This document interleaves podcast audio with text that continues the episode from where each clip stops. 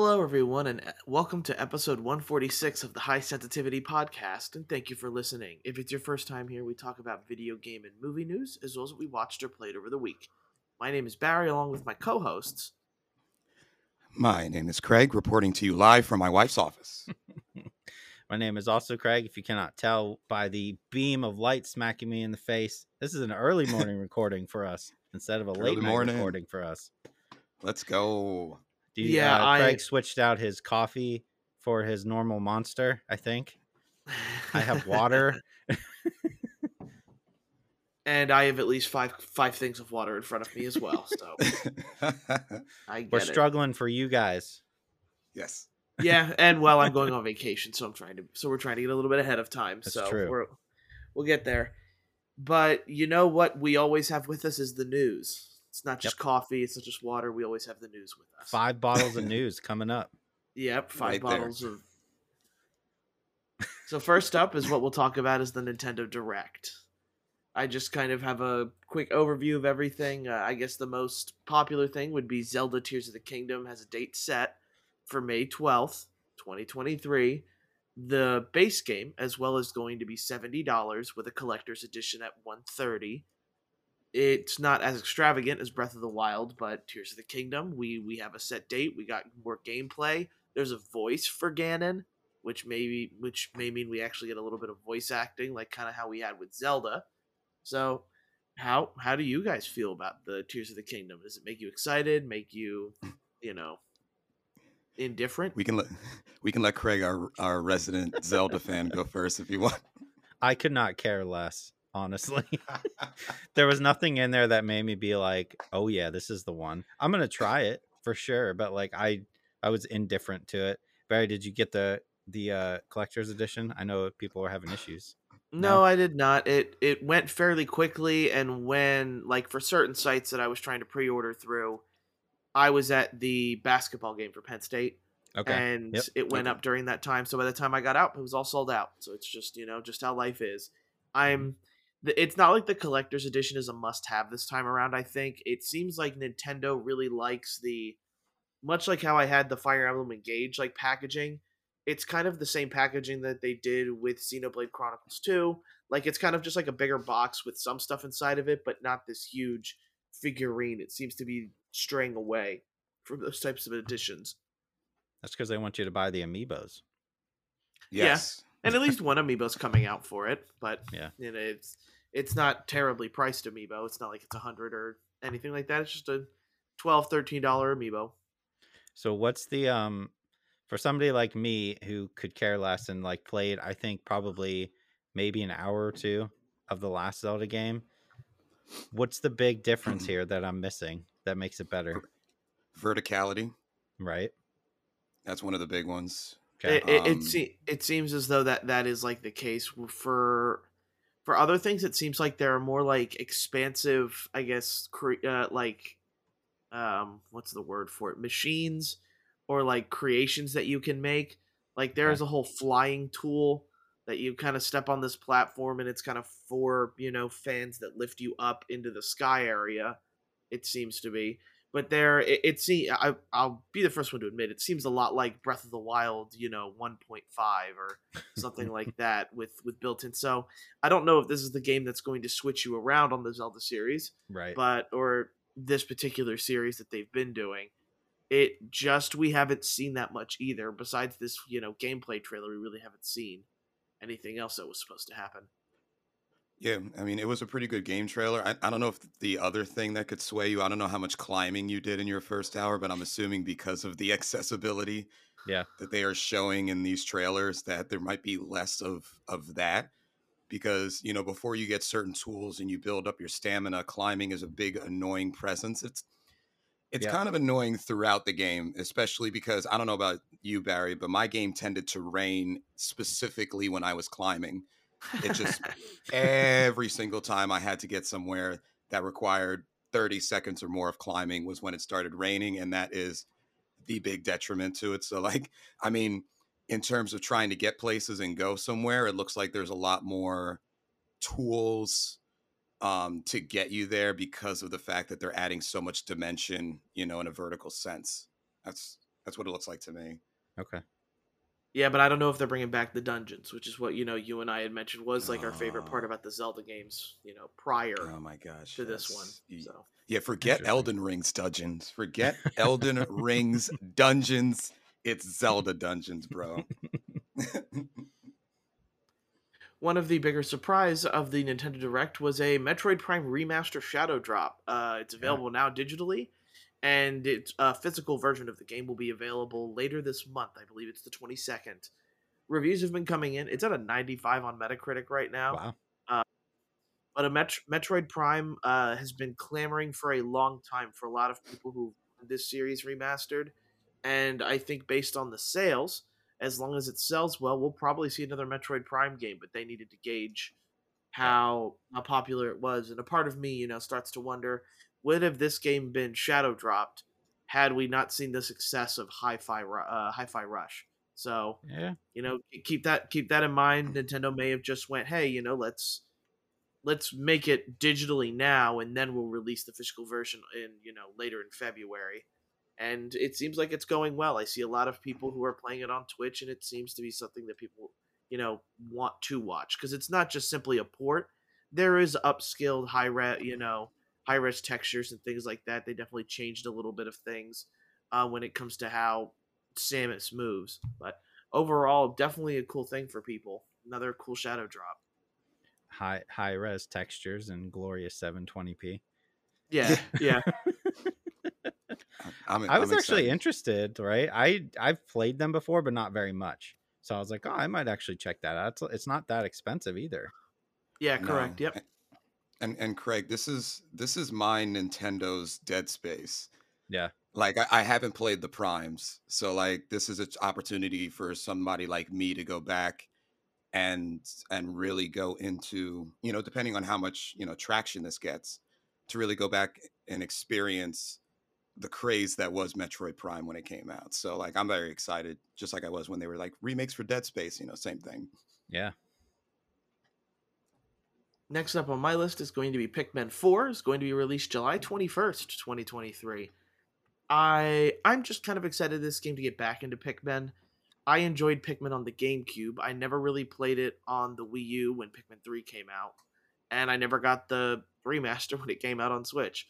So to see it it looks to be you know expanding on things with like almost animal like pets seem to be able to help you this time around and i'm not sure if that's the same in 3 or not but Pikmin 4 is a game that's coming out. We don't have to wait very long for it. So, you know, you're going to have Zelda and then you're going to have Pikmin 4 two months later.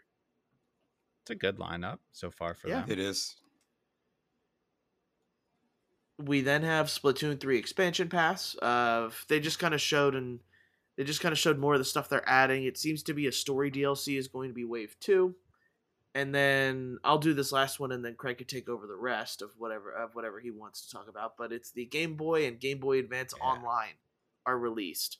So another thing that just kind of been shadow dropped, but they're releasing original Game Boy and Game Boy Advance games uh, for people who have the Nintendo. Well, so here's how it works. If you have the regular Nintendo Online, you get the Game Boy original Game Boy games. If you have the Nintendo Switch Online expansion pass, you get the Game Boy Advance games. So, you know, depending on what you have, you may get something different. But, you know, I have the expansion pass, and I have to say, overall, there are no Pokemon games, which I know everybody was really excited for. But let's remind, you know, remind people that uh, Nim- Pokemon is a Game Freak game. Nintendo just happens to publish all of them. Mhm. So maybe one day they will be added once the deal gets worked out. But for right now, there's a ton of like, there's like WarioWare. There's a ton of old classic Zelda games on there. ton of old classic Mario games. And overall, it seems to be a really good addition. We were, I wasn't expecting this to be what comes out next, but it's a it's a really cool addition for people who kind of either never got to play those early handheld, you know, Nintendo Game Boy type games, or for people that just want the nostalgia of it. Yeah, I was trying to look at the uh, list here to see if it's like worth it to me. I didn't I didn't play a ton of games on on Game Boy um, or Game Boy Advanced. Uh, it was mostly just Pokemon, but it doesn't seem like like Tetris. Sure, Super Mario Land. I enjoyed that game. Um, the six golden coins, Zelda. I've never played Gargoyles Quest, Game and Watch Gal- Gallery, Alone in the Dark, Metroid Two, Wario Land Three, and Kirby's Dream Land. I mean, that's a decent lineup, I guess. Especially Yeah, I since mean- they're basically just giving it to you. Yeah, other than Pokemon, Metroid 2 and Kirby's Dream Land, I have very fond, vivid memories of. Also, Battletoads. Yeah. If they throw that on there. Um, like, I'm trying to, like, I mean, I'm 34, so it's kind of hard to remember everything about eight year old me, but I, I distinctly remember. I like the different filters as well. You can really get that green yeah, Game Boy. You know, it, it takes me back, like like Barry, you were talking about nostalgia, like when they started releasing like accessories. I remember playing Game Boy in the car on rides home, and they had like the lights that so like you could Yeah. play. It was almost like a reading light, you know, but like a Yeah. Game Boy light, so you, that way you could play in the dark. Like, you know, I might touch it for nostalgia purposes. I'm not the guy that goes back and plays an entire game. I try all the time. Like Craig, like months Yep. ago, we talked about me starting Dark Cloud again. Couldn't finish it. New games were coming out. yep. If there were new no new games coming out, then yes. If we halted all production of all of all future titles for the year, you would see me utilizing it. But you know, I'll go back for an hour when I have some time, like before or after work or Yep. in between something, just to get that feel again. So definitely a nice nostalgia feeling there.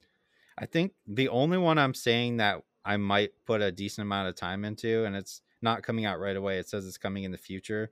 Is the Pokemon trading card game for Game Oh, Boy is right, yeah. coming? And like I played so much of that on my old original Game Boy that I would be like, I'd probably jump into that for a good five to ten hours. I bet. Yeah. But all the other ones is just kind of, yeah, I'll probably check them out for a day and then never look at them again. Just like the uh, Super Nintendo and Nintendo games, like I play those when I go on trips. That's about the only time I touch Yeah. those. Yeah. I'm like, "Ah, I don't know what to play on the plane. Uh, I guess I'll play Super Mario World, you know, something like that. Yeah. Greg, is there anything you wanted to mention or talk about specifically for the Nintendo Direct? Yes, and it's it's weird because it's not a game that I was originally excited for, and I might not ever play it, which is a good preface, a good preamble to what I'm gonna say. Um, Advance Wars one and two, Yep.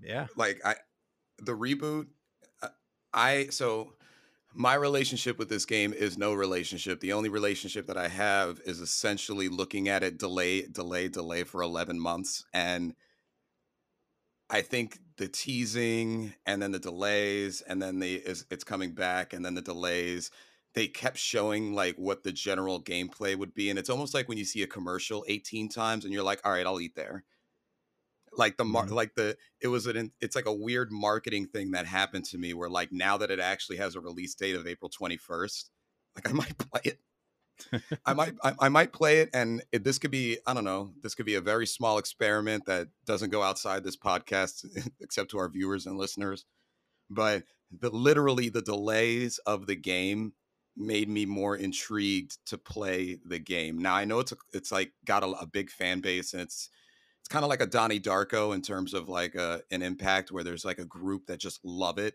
and have been clamoring for it. So I might try it and um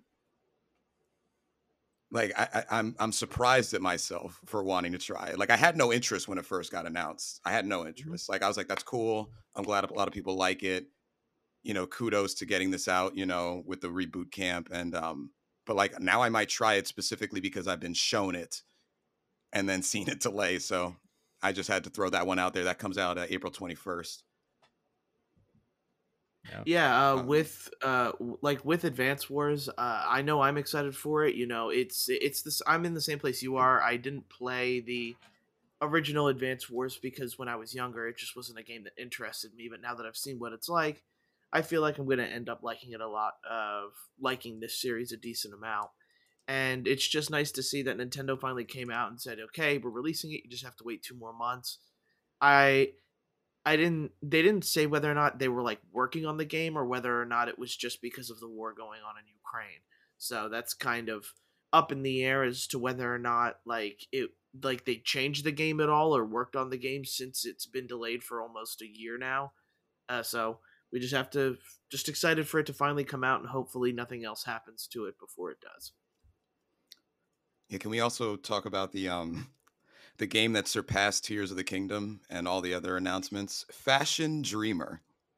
I saw that and I was like, I really hope Barry looks at that and wants to play this game. Mm, yeah, there's there's so much weird Nintendo shovelware that ends up on these things, and it's like I have no idea. But uh, one one last thing for the Nintendo Direct uh, demo for Octopath Traveler 2 is out with the early hours of the game. If you're interested in Octopath Traveler, it is a fantastic 16-bit RPG. Uh, definitely try it out. Uh, you can carry the save file over from your demo from the early hours into the game when it actually comes out later in February. So I'm really looking forward to getting my my teeth into that later uh, because most of the games that we've all played this week is just Hogwarts Legacy. Man, this, this this fashion dreamer looks pretty sweet. Yeah. Could build my brand, get my likes. Man, okay. I'm saying it's a, it's a sleeper. It's a Sleeper hit of sleeper. a bit more on the Activision and Xbox deal. It turns out that the EU, European Union, has blocked the deal, so it continues to become a bit more of a hassle for the Xbox brand to acquire Activision. Whether or not this is Sony's doing is it well, like we know they're a part of it in some way, but the EU just kind of deemed no, this is this is getting blocked by us. So continuous continuously having trouble trying to you know actually have the Activision deal go through. At this point, I don't care what happens. Uh, Yeah. You know, uh, for the most part, like we know Activision has been like struggling when it comes to their leadership and their culture. So hopefully, you know, Bobby Kotick is, you know, either going to be leaving his position or in a very small position and not dealing with the culture of Activision anymore. And hopefully Xbox has kind of taken that over. But I do fear like would Activision just go back to the way it was after this deal if it doesn't go through. So, you know, I worry about the developers and things like that because according to everything we've heard, it was pretty bad. Uh, so hmm hope, hopefully things are getting better, but uh, EU blocking this deal definitely doesn't make it seem to doesn't really show a light at the end of the tunnel for this deal here. It seems to just be stuck in limbo. I did see they said that if it doesn't go through, that Bobby would go back to being CEO, which isn't a good look. Oh, Um, jeez. and I also saw that, uh, another news story saying that Sony has like they refuse to talk to Microsoft at all now. Uh, Like they've, yeah, they've completely cut off any communication with them. So I would assume it's probably they had to have a little bit of a hand in this, right? I would think.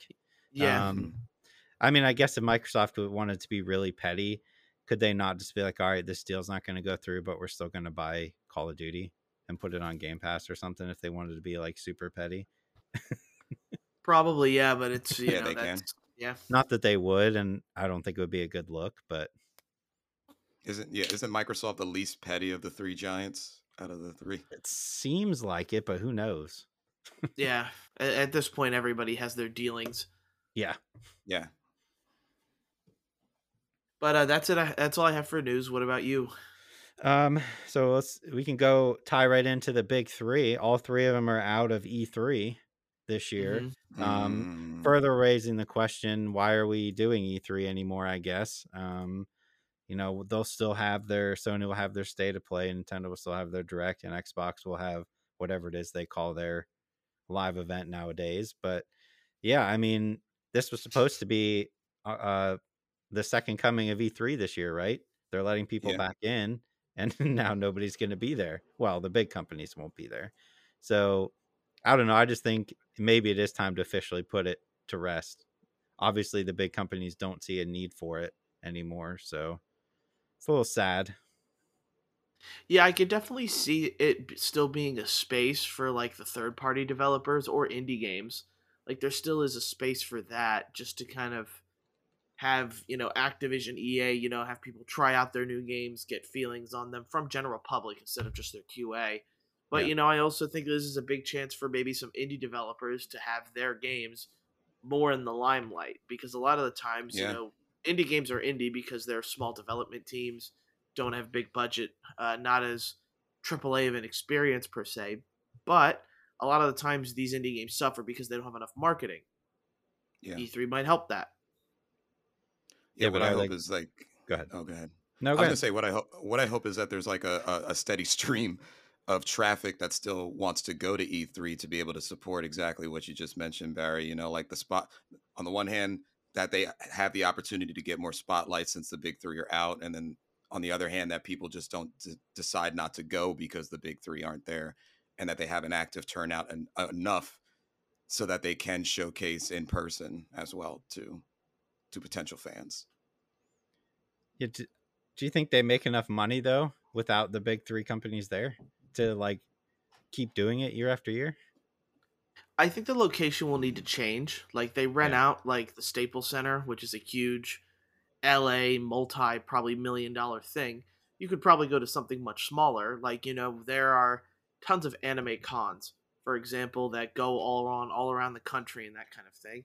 Maybe E3 does something like that where it travels from city to city depending on uh, what's good for it. And then that way, you know, you get a different crowd. It's not always, you know, all the LA people that get to go in all the surrounding areas. Maybe if you host it on the East Coast once, you'd have a lot of people from Boston, Philadelphia, New Jersey, uh, and those types of areas would come to it for that for that matter. Yeah, and they can they can look forward and designate space and figure out what to rent to also make it maybe less expensive for them if they're going to have to deal with like Yeah. these not big people. You don't need a Staples Center. Gamers will go. Yep.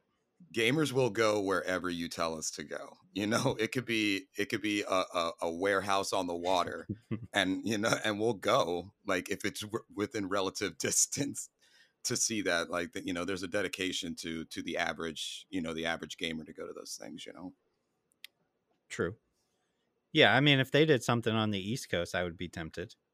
Yeah, I But agree. as it stands now, I've always wanted to go to E3, but it one the the shine of it has diminished, and two, it's all the way out in LA, which is you know that's a big trip just to go to something that may not be that great anymore. Um, I mean, I before it was shut down again to you know normal people when people were going to that and they were saying that like there was just you know big areas that were empty. It's just not a good look to pay that Yeah. much money for something that kind of looked like it was half thrown together almost. Uh, and then uh, the last thing, uh, you guys know it's coming, but I got my rant for the week. We haven't had a good rant in a while. Um, Let's ran it up. usually, usually it's it. Barry. I don't feel like it's me, or is it me mostly? no, I think I think it's pretty much me or you. It kind of goes back and Well, yeah, forth. I, yeah, Craig. I think you announce the rants. I think Barry Yeah. just goes into it and it is a rant. But like you always, you always like prepare. You're always like, "There's a rant coming." There's a Sit rant down. coming. um, all right. So luckily it's not just me ranting in the sky about my bad uh experience. It's been quite a few people this week. But I had to go into the Hogwarts Legacy Deluxe Edition pre-order nonsense debacle. Um myself along with from what I could find hundreds if not thousands of others uh had pre-ordered the deluxe edition. I had pre-ordered it through GameStop um, specifically for the 72 hour early access, uh, only to find out that when Tuesday came this week, I had no tracking number, uh, nothing. It wasn't there. I had no idea when it was coming, um, and could not get in touch with literally anybody, customer service wise, GameStop uh, wise. So I did a lot of digging. Uh, my copy actually didn't show up until Friday, uh, yesterday. And where my rant comes in is one, it's not just GameStop, it's in general shipping is tough right now. And I get that for a lot of companies. Um, this is it's it's a tough position to be in because you're buying this because you want to play the game earlier than you would if you bought the regular edition that came out on Friday. Uh, so I'm willing to give leniency as far as it not arriving on Tuesday, but I would think either Wednesday, maybe Thursday at the latest, it should be in your hands if you're paying extra money. Um, where the issue arises is me personally, I tried to contact them on Twitter. Uh, they gave me the wrong uh, tracking number. They gave me somebody else's tracking number. Uh, oh, wow. I tried to call them and got hung up on multiple days in a row. Uh, and then trying any other means. I emailed them. I still haven't gotten a response back. Uh, I finally got a response because I called first thing uh, Thursday morning their uh, phone lines and then waited on hold for an hour uh, and finally got my tracking number. When I was doing some digging all over, I did find that uh, one of their warehouses did close recently in Kentucky, which kind of led to that. And also, they just closed another one of their uh, call centers.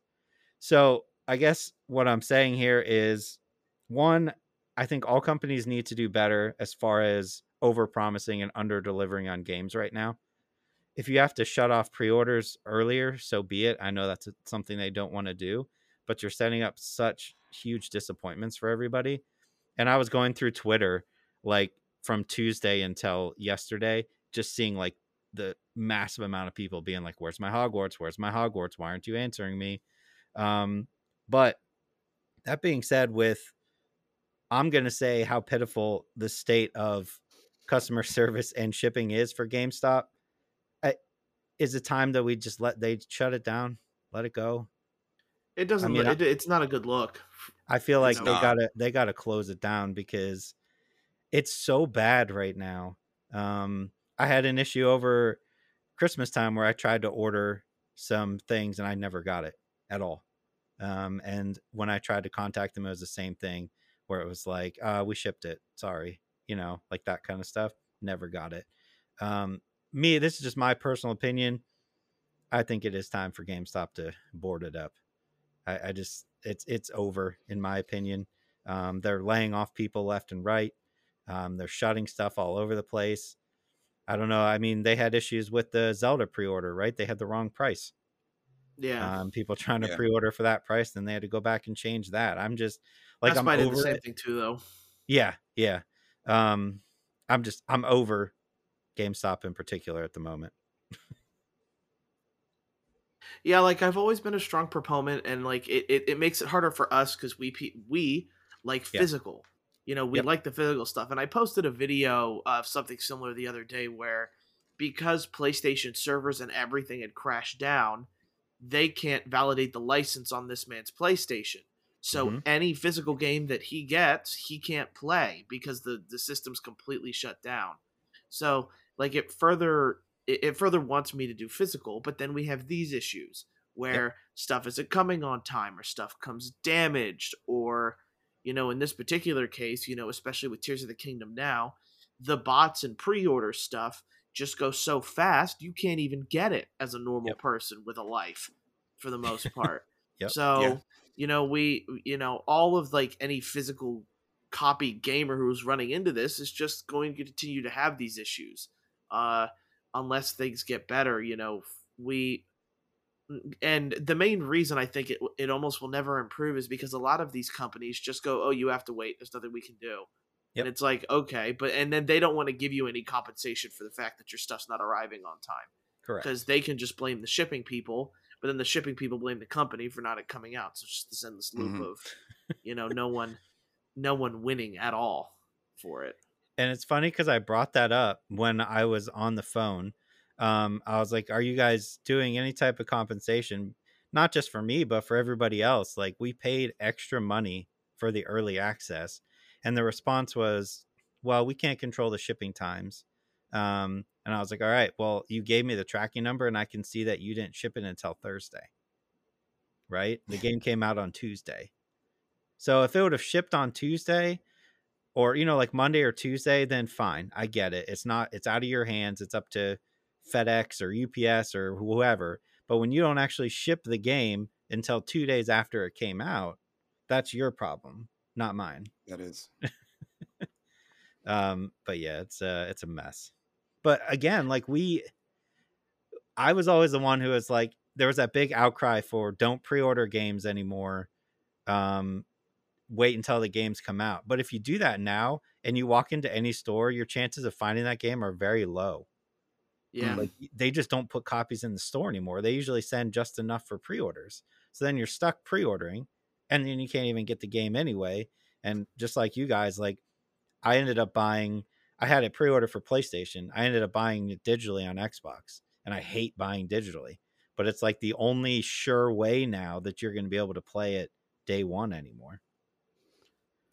Yeah, and it's and it, it is tough for us who like the three of us who like physical copies, and especially when they're promoting that early access. Like, there's a lot of games that like if it doesn't get on the day that I expected it or release day, if it comes that Saturday instead of that Friday, I'm fine. But if Mhm. if it, it's big if you're promoting in the early access, and this is going to be one of the games of the year that people want to play it if they have the opportunity to play it before the release date. They want to play. You know, like. I, you know, I'm I'm preaching right to the choir, looking at you, Craig. You know, so Yep. I, I, I agree. I agree with your GameStop, um, like ending, all, like end all be all as well, because it's a yet another bad look for them in, in a series of bad looks that they just keep, like Yeah. almost like a, a snowball, you know, turning into a larger snowball as it rolls down a hill scenario. So the handling of it is what's upsetting Right. you know, as well. You know, I get if they're missing a call center and a warehouse because they had to recently close down. This is the time of year that companies are doing that still. You know, um, even you know, like they then they then shut off pre-ordering or find a workaround because you know we're- this is this is a big opportunity to to land it as close to 100% as you can and that's just not a good look for them you know Yeah, Agreed. Yeah, and it would be different if I think Craig would feel mm-hmm. differently if people if like GameStop had been more upfront Right. with everything that was going on, but it's just the fact that you have to go through four different channels and nobody can get you an answer because it, one, the lines are too busy, two, it's not actually shipped yet, three, there's just like more and more on top of it where it's just like give me the tracking number so I know where it Right. Because you know, God God forbid, especially in this type of world where we already have, you know, porch pirates and and th- and stuff like that exists. So had he not gotten the tracking number, he at least knows where it is at Yeah. that point. So then he can be like, okay, that's when it'll be here. But you know, after days worth of calling, you're just getting frustrated. So, I've I've never seen any company ever who when you call their line, it goes wait time is over an hour, call back tomorrow, and it just hangs up on you. I've never seen that from any company. And them specifically, if their call center is open at 9 a.m., because I had again, I had to research this. If you don't call right at 9 a.m., the lines are so long that the rest of the day you're just going to get hung up on and you have no way to contact them. And that would be okay if you could still do like chat support. They don't have chat support. They don't answer their Oh. emails. Um, sending them a direct message on Twitter, you might get a response in two or three days. Like, if that's your only option is the call center and like it doesn't even work, then why even do it? Just do I don't understand why they stopped chat support. That seems crazy to me, but um yeah, there's just like no way to get in contact with them and they seem to be perfectly fine with that. Be like, "Ah, if we can't talk to them, we don't got to deal with the problem." You know? yep, that is that is how. All I wanted How- was my tracking number, and it took me from uh, Monday until Thursday to get it. yeah. That's insane. that It is is. insane Yeah. And like one thing, and one thing I will say is like this is more on like GameStop corporately. Like I always have a good, I always have a good time with the people that I know in store. Mhm. Uh, in my like probably 25 years of shopping at GameStop, like only once has my pre-order in store never been there. So it's like you know if you pre-order in store, it does seem to be like you know a pretty reliable experience. right. But you know, uh, we've had these rants before where it's you know it was Best Buy that I've that's happened with me before, happened with you with GameStop. So it's just like the the whole world when it comes to shipping and um and getting things out. It just seems like there's too much being sent out for any company to reliably get things out on time.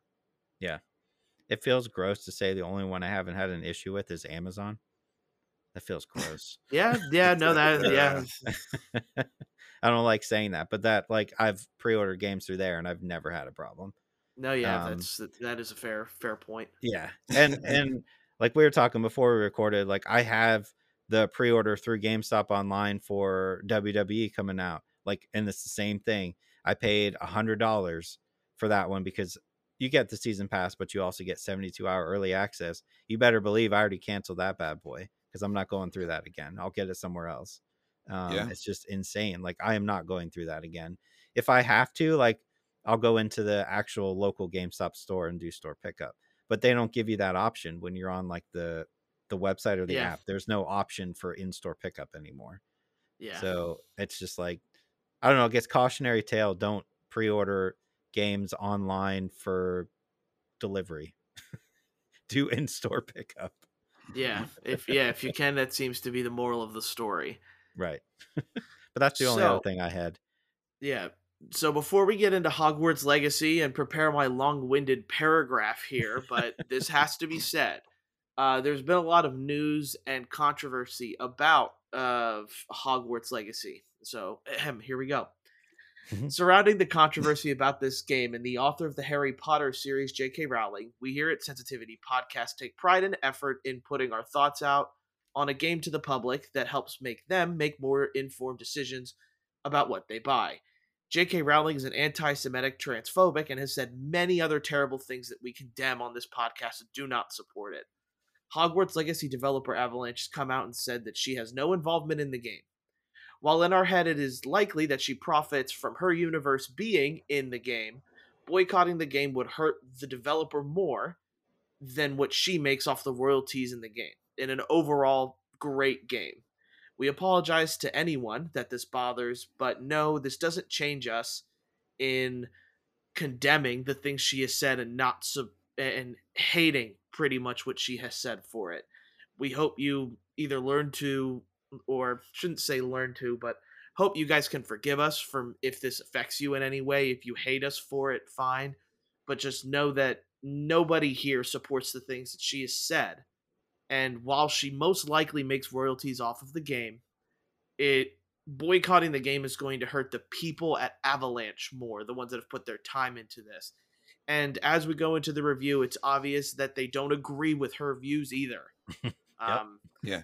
But I felt like that had to be said just because there is a lot of controversy about this game and a lot of bullying going on on Right. uh, Twitter, Facebook, and everything. I've this is the first time ever, like, and this is not the statement anymore. I'm just reading out of my own mind. Uh, this is the first time, like, really, I've seen people like friends from high school, family, you know, like actually get in, you know, fights about this stuff. uh, because people just do not agree with J.K. Rowling's views whatsoever. And to be fair, it's pretty easy not to agree with her. But Yep. in a world with so much hate, why do we need to now hate Avalanche for making this game? So, I don't know. I would- I would be everybody curious to everybody. see like what the actual split is because I mean, like when you start the game and it's listed as like Wizarding World, I think that's separate from her. Like I don't think she has the rights to she has the rights to Harry Potter, but I don't think she has the rights to Wizarding World. I com- think she does. I think it's her universe. So she Okay. probably Yeah. gets some sort of, and that's what I'm saying is that Yeah. it, she she probably gets royalties. I'm sure she does. the- yeah. Yeah. Yeah. She gets the Mariah Carey "All I Want for Christmas Is Yeah. You" ro- royalties. It's just Yep. all year round. Yeah. And again, there has been talks with uh, Disney buying the rights to Harry Potter. And like as far as like Disney buying up everything, everybody's all against it. But in this instance, I think I would be more okay with them taking that from her, even though she's going to end up with a decent amount of money from that, and then separating J.K. Rowling from Harry Potter for good, um, because there's a lot that you could do, and this is a the game is a good example of it. And if you can completely detach her from it and let her go off into where we don't ever have to listen to her again or see her again, and then you can continue to you know if you want to make more movies or you want to make more of these games it won't be a problem anymore i think that would be a good effort on their part That would be a good effort, you know, because they clear they have the money to do a whole separate Oh, yeah. slew of movies for that, and you know they could do even smaller things like they can add Harry Po- that they can add that to like Dreamlight Valley because that's Yeah. what they're going to be doing with their other characters. Like there's so many other things they can do Mhm. if they acquire if they acquire that universe. Yeah, and just keep in mind that this brings up the age-old discussion of art. Uh, you know, can you separate the art from the artist, or the you know, and everything like that. So, and while it's a completely different discussion, you know, people still buy from Jeff Bezos despite the fact that he underpays his his you know warehouse workers.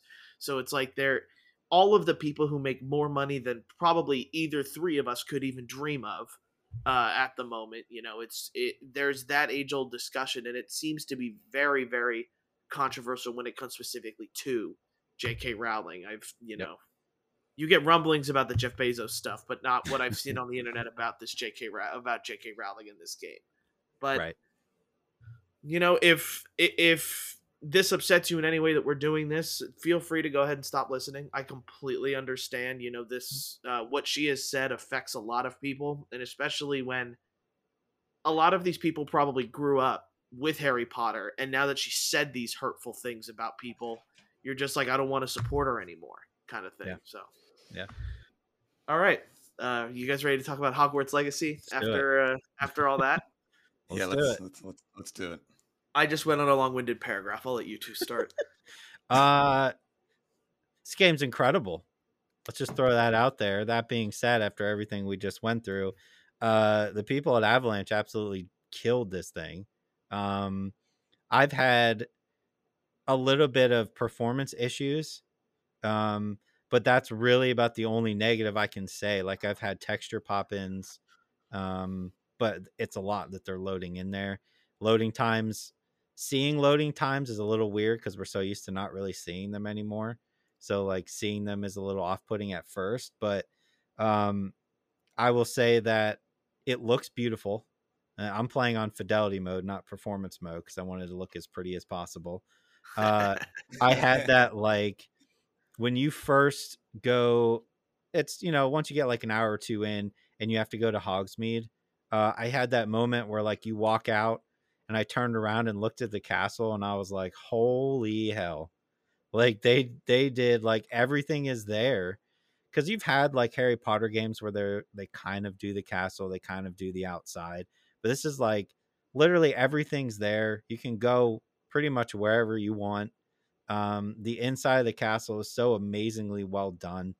Um, I was even blown away. I was talking to my wife about it that like, you know, you you get sorted into your house and you go to your common room and in my mind i'm just thinking like oh no matter where you get sorted your common room is going to be the same but for them to take the time and go into the the lore and be like all right well hufflepuff is in this area of the castle um actually in the basement by the uh by the um where the food gets made ravenclaw's up in this tower slytherin's down in the basement like and putting it all accurately where it needs to be is like the kind of care you want to see in a game like this and it's just I don't know. Like I, I was so blown away with how amazing the castle looks and outside, and just all the small details they put into everything. Um, definitely worth the slight delay that we've had in playing this game. You can tell it got put to good use. Yeah, they did a they did a great job. Um, for me, there's like a couple of things. I'm about I don't know, twelve to fourteen hours in. Mhm. Holy hell! So I, You're farther than yeah, me. I've I've done the I've done like nonstop. Like it's a different season in my game right now. Um, but what I like, there's a lot of things I like. It's a fantastic game. I'm gonna play it to the end. It's Mhm. fantastic. Um, the minute details, like you said about the castle, um, I got placed into Slytherin, so anytime I go into my Slytherin common room, when you get close enough to the door, a snake opens up the door for you, and it doesn't do that when other like people walk by. You know, there's just those small nuances. There's statues that are moving. There's uh, instruments playing itself in certain parts of the castle. Uh, the classrooms have their own feel and look. Potions class is designated by the door. You could see the cauldrons bubbling. Herbology is where it's supposed to be, and you can go right over to the boom broom class if you need to. Um, there's just there's just so much love and tenderness placed in there, and um, I know you didn't get that far in Elden Ring, but like anytime anytime I'm I'm outside the castle, it reminds me of when I'm in Elden Ring of like uh, the the swamp area because you can always see the castle that holds that boss area wherever you are. Um, and that's the only thing I'll say about Elden Ring in this entire thing.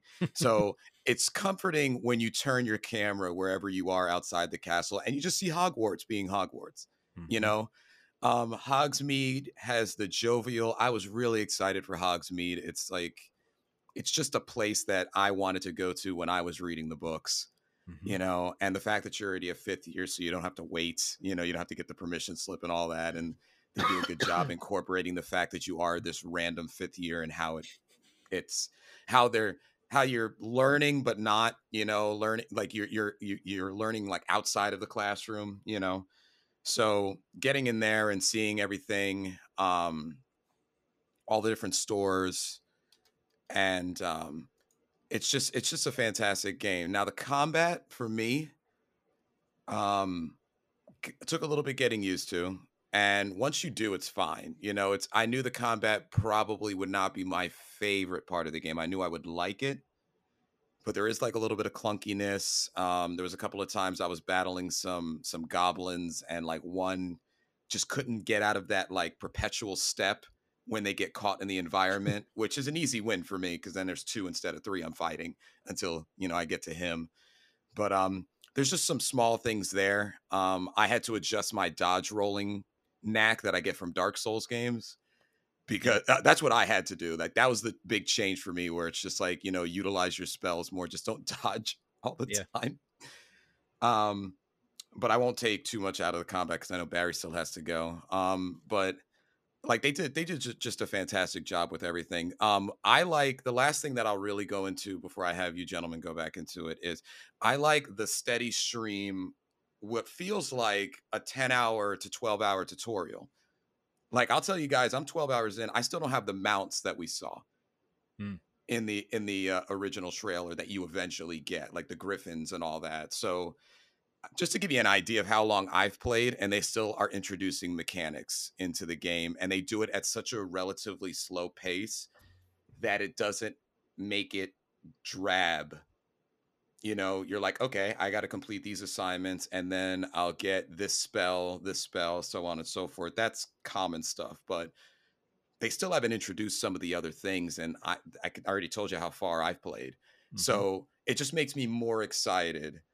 You know, I have broom travel, that's great, but I still don't have the mounts. I still don't have like other things. The room of requirements, great um, and the customized aspect you can do there. So like, but it didn't. I didn't get the room of requirement until about ten hours in. So I don't know. It's it it, it, it the pacing is fantastic to me as well. Yeah.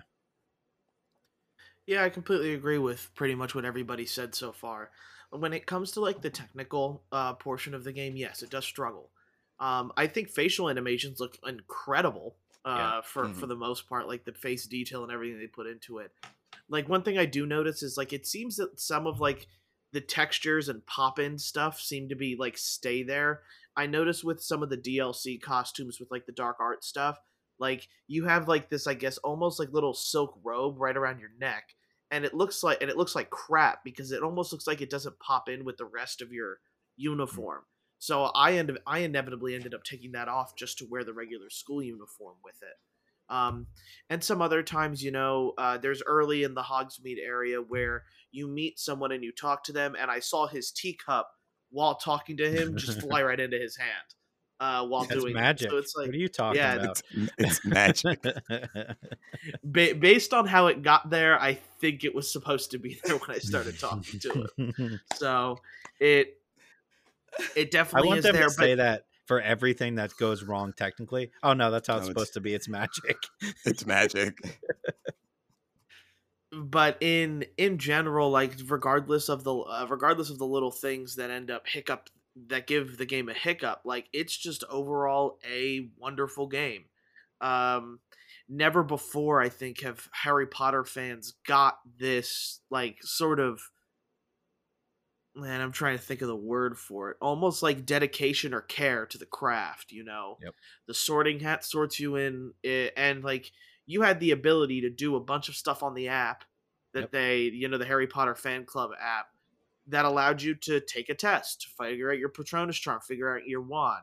And it's so seamless to link your WB account that you almost forget that you probably did this at some point and that the settings from you know when you took the test 12 years ago are still there so it yeah. you know it's just nice to see like that sort of stuff reflect and on top of that too you you know and you guys have said it like the hogwarts castle it's very easy to get lost in just because you yeah. can find yourself just wandering around and i mm-hmm. think as craig said the like what they've done so well is the tutorializing of the game go to your classes, like figure, you know, learn some spells and stuff.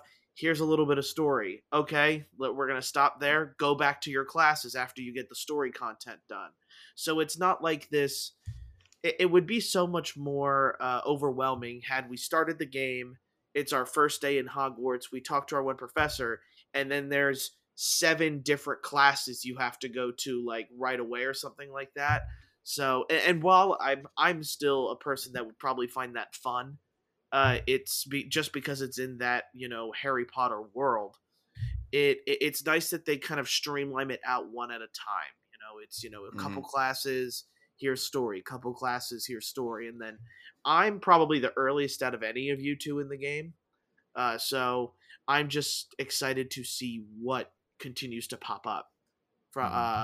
uh, uh, as my time goes along. The it, it's it's this game is like an example of that. More is indeed good to have. Like more is more in this game.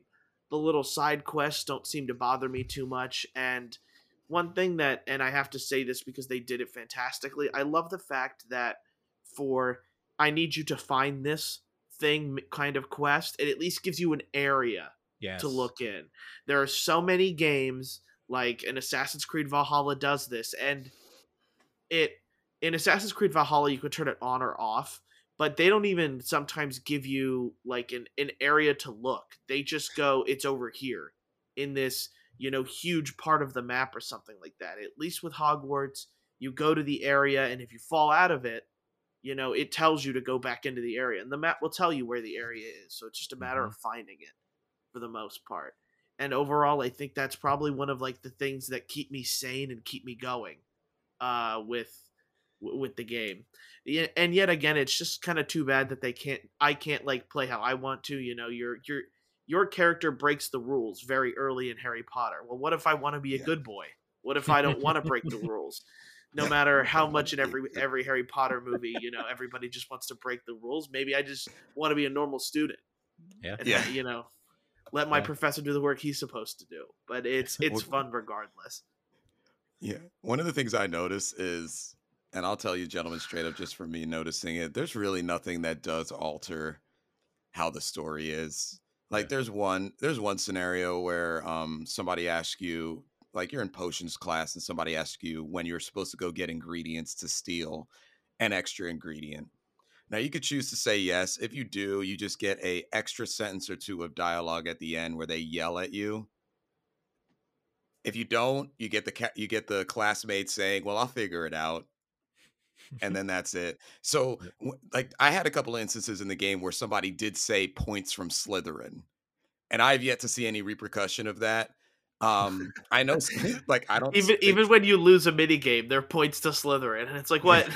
I lost. Yeah. yeah. and nobody has ever talked about where the point total is, is Slytherin winning. Like you know, there's mm-hmm. nothing regarding there. I know. Also, I have to touch on this. There is some clamoring about how there's a lot of students you can't interact with, but I am fine with that. Yeah, I I think I'm asking too much as a gamer when I see how interactive the paintings are, the ghost interactions the inanimate objects being animate, um, the lighting, the 75 cats that are walking around that you can pet. Still looking for my trophy because I've pet about 25 um, or whatever, whatever number I'm at. Like, there's too much going on in the castle for then also every single student who's walking around and they're doing stuff. Like, some there's some just yeah. walking, but there's others that are doing things. Like, I, there's we I don't know how much you can ask of the developers while still having the engine run it correctly, you know? And right. for me, Hogwarts is as lively as I expected it to be. You know, like, does it remind me of uh, my high school, but just magical? Kinda. Certain people mm-hmm. didn't interact with other people. Certain people sat down and were playing, you know, doing stuff by themselves. Um, so the school aspect feels real. The classroom aspect does not feel too trying the extra assignments you have outside the classroom, I think, are good as well. And then they ask you to turn them in by join going to the class during the daytime. But um, Hogwarts is Hogwarts, Hogsmeade is Hogsmeade, and I think the map outside of it is large enough where I could see the 60 hours in it, but like 60 fun hours, not like the if I can use Valhalla, not like why am I still playing this game? It's a hundred hours. Like I'm just gonna stop the whole Thor storyline so I could Yep. just finish the game. You know, so it's vibrant enough, and I think they did a great job. You can see the love and tenderness, um, and it feels like the whole entire staff read the books and saw the movies as kids. You know, in how it's portrayed, and the overarching story is good too with the ancient magic. Not a fan of the headmaster, but you know, like you know, we we we we can all you know rise to the occasion of headmaster in my eyes. You know what I mean? Dumbledore is a, is a legend. So like, I accidentally, and I just have to say this, I accidentally named my character after the the headmaster. So I just I just picked a, a- like black as the last name like and I- and I use tend I tend to use when I do female characters in the game I do the name Salvaria from from old, uh, an old game and um I realized that I named myself after the headmaster of, of in this game so that's just a funny thing I had to mention but then other I mean, other than I mean, that's all canon, right? That's Sirius Black's like great great grandfather. That whole family is terrible. So it makes sense Yeah. that that dude is just the worst. yeah I um, do like Weasley yeah, I, I don't know. I feel like that the like the NPCs in the, the castle. It feels more lived in than I felt when I played Cyberpunk. Um, easily because like there's people like oh that person's over there practicing their spells um, and you can see them doing it or like these people are just talking this person's walking to class like yeah you can't talk to all of them but i feel like they did a great job where as i'm walking around i'm like yeah it feels like i'm you know in the midst of high school trying to get to class um, i haven't had any issues so far with side quests like anytime i see one even if i'm like oh i'm on my way to do my main mission but oh there's somebody over there i'm gonna go stop and see them and like they may be simple but i think they're fun um where it's like oh i i forget what she called him but the one girl lost like her her marble set. Yeah. Gobstones. i'm like that was fun right? It was very simple like go here and get this stuff okay and it's not it doesn't overstay its welcome with the side quests. They're usually pretty quick um and then you're right back to whatever you want to do. I feel like i've played a lot and i've like barely advanced the story um specifically like at one point because it'll tell you like what level you should be right? And i was like oh this main story said i should be level three and i looked and i'm level 11 i'm like yeah i've been doing a lot of side stuff. Yeah yeah. Um but and the one thing none of us mentioned yet is the customization on what you're wearing is incredible Yeah. um and the Mhm. fact that like yes it raises your attributes but like i look at it and i'm like oh this this uh cape raises my defense but i don't like the way it looks equip it and then i can press uh customize and change it to whatever i want and still keep those attributes like that stuff is phenomenal um Yeah. Yeah. so that i don't have to worry about like my person looks stupid but it's what i got to go with for the best stats i can make it look as cool as i want um like i hats off to them for making customization like your your reward for literally everything you do in this story. Uh but yeah i think i think they said what 30 to 40 hours for the main story probably?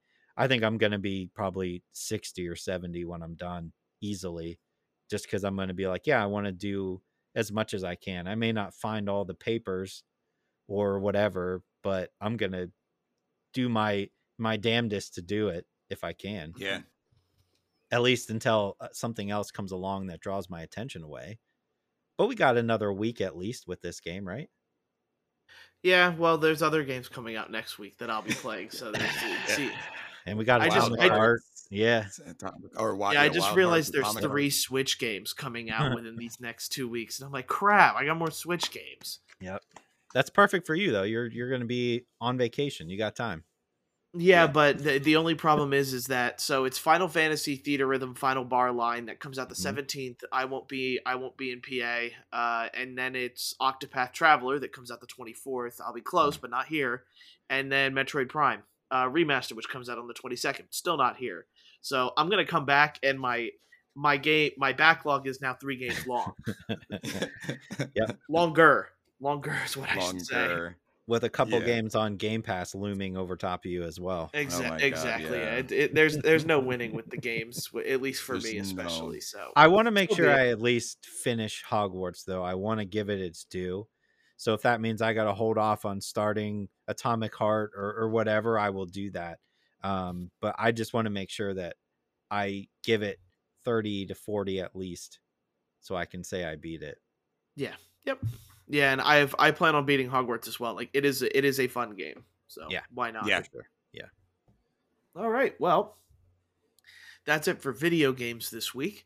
We're now into movies, which we're gonna skip uh, The Last of Us for a couple weeks. We're we're recording this on Saturday. We know the new episode came out on uh, the the other day. We're not going to talk about four either. We'll just come back and kind of probably almost have a synopsis of the entire uh, series. Almost all once of it. uh yeah once i come back the only movie i watched was the unbearable weight of massive talent uh, i'm pretty sure that's what it's called something like that Okay.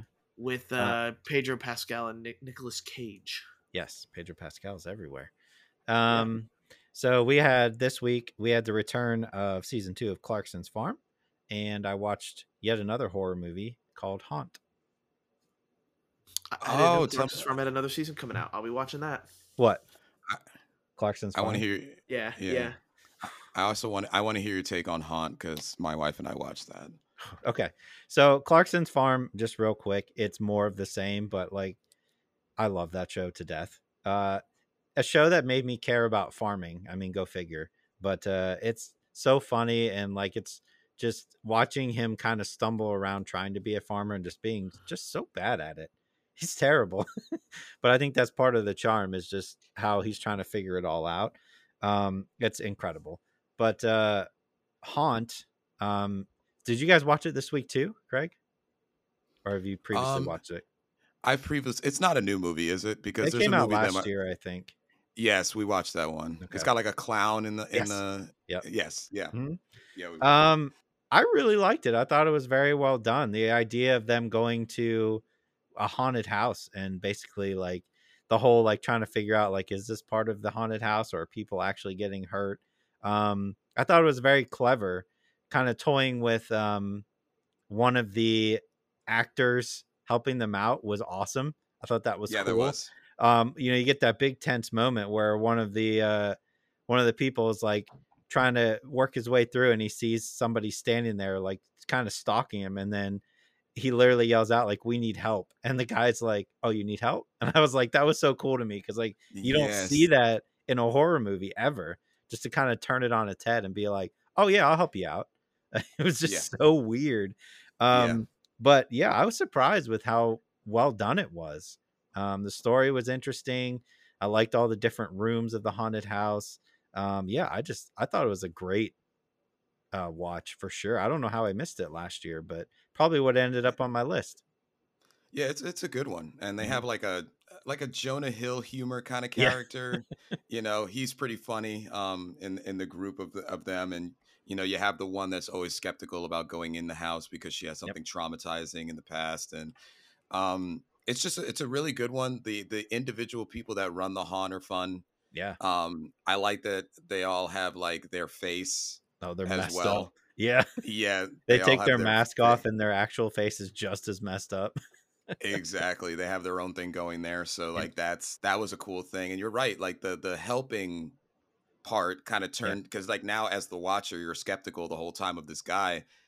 You know who's helping them get out you know Mhm. and knows the place and has keys yeah. you know so it's a good one. It's definitely anybody uh, you know if you're not if you're somebody who waits till halloween you should definitely watch you know it in that area but if you're if you like horror movies all year round you should peep it as well yeah. I think it'll end up in my rotation probably of like my yearly october like staples it's probably gonna end up being one of them it's nice to hear that you guys like this uh horror movie just because i feel like the past couple times it's all been uh this, this horror movie sucks. Yeah. Well in general 95% of horror movies are trash.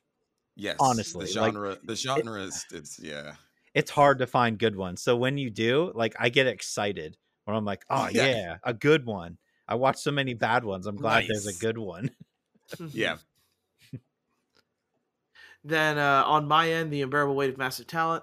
It was an interesting movie. I can see why it was kind of one of these movies. It was kind of like a sleeper hit where Nicolas Cage is kind of done with acting. Uh, you know, he's he keeps getting denied for roles, so he decides to take one last gig as a birthday party, apparently, uh, kind of guest. and it turns out he ends up uh like doing this whole script thing with Pedro Pascal's character Javi, and uh shenanigans ensue overall. It is a funny uh movie. It like overall, I think it's just a. I think I think I liked it because it it starts off with they're kind of doing this whole like script thing and talking about the script. Then the script becomes the movie. So it's like you know every everything like Mm. that, and then at the end they do this really cool trick where it it you know just randomly changes, and you're like you got to be kidding me. Like when I saw when the when the end finally changed, I was like oh of course I should have known.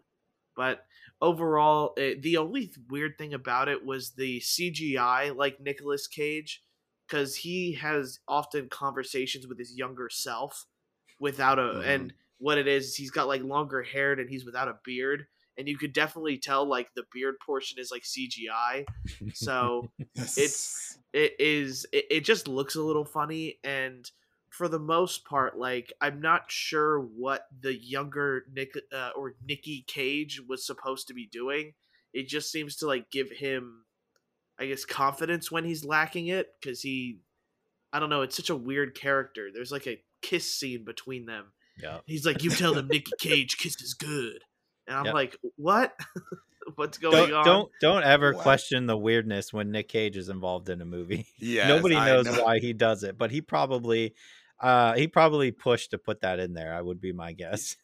He's made a career on it, like, Yep. and it's it's just something to be expected. Yeah. That movie's great by the way though, Barry. I'm glad you liked it. Yeah, yeah, no, I, I enjoyed it. I'm glad I got to watch it. But that was that was it for what I watched because all I played was Hogwarts Legacy. Yep. Whole bunch of Hogwarts. All right, is that it for everybody? Anybody got anything else to say? Uh, just an- another two minutes. Uh, please watch Poker Face with Natasha Okay. Lyonne. I watched another episode, and I'm saying please, not just to you two, but any listener and viewer as well. Um, I made it sound like a hostage situation when I said that. Like, please save me. Um, it's great. I got to watch um a couple of more episodes, and the Who Done It in each episode is fantastic. Just as a reminder for those of you who didn't hear last week, it's an overarching story.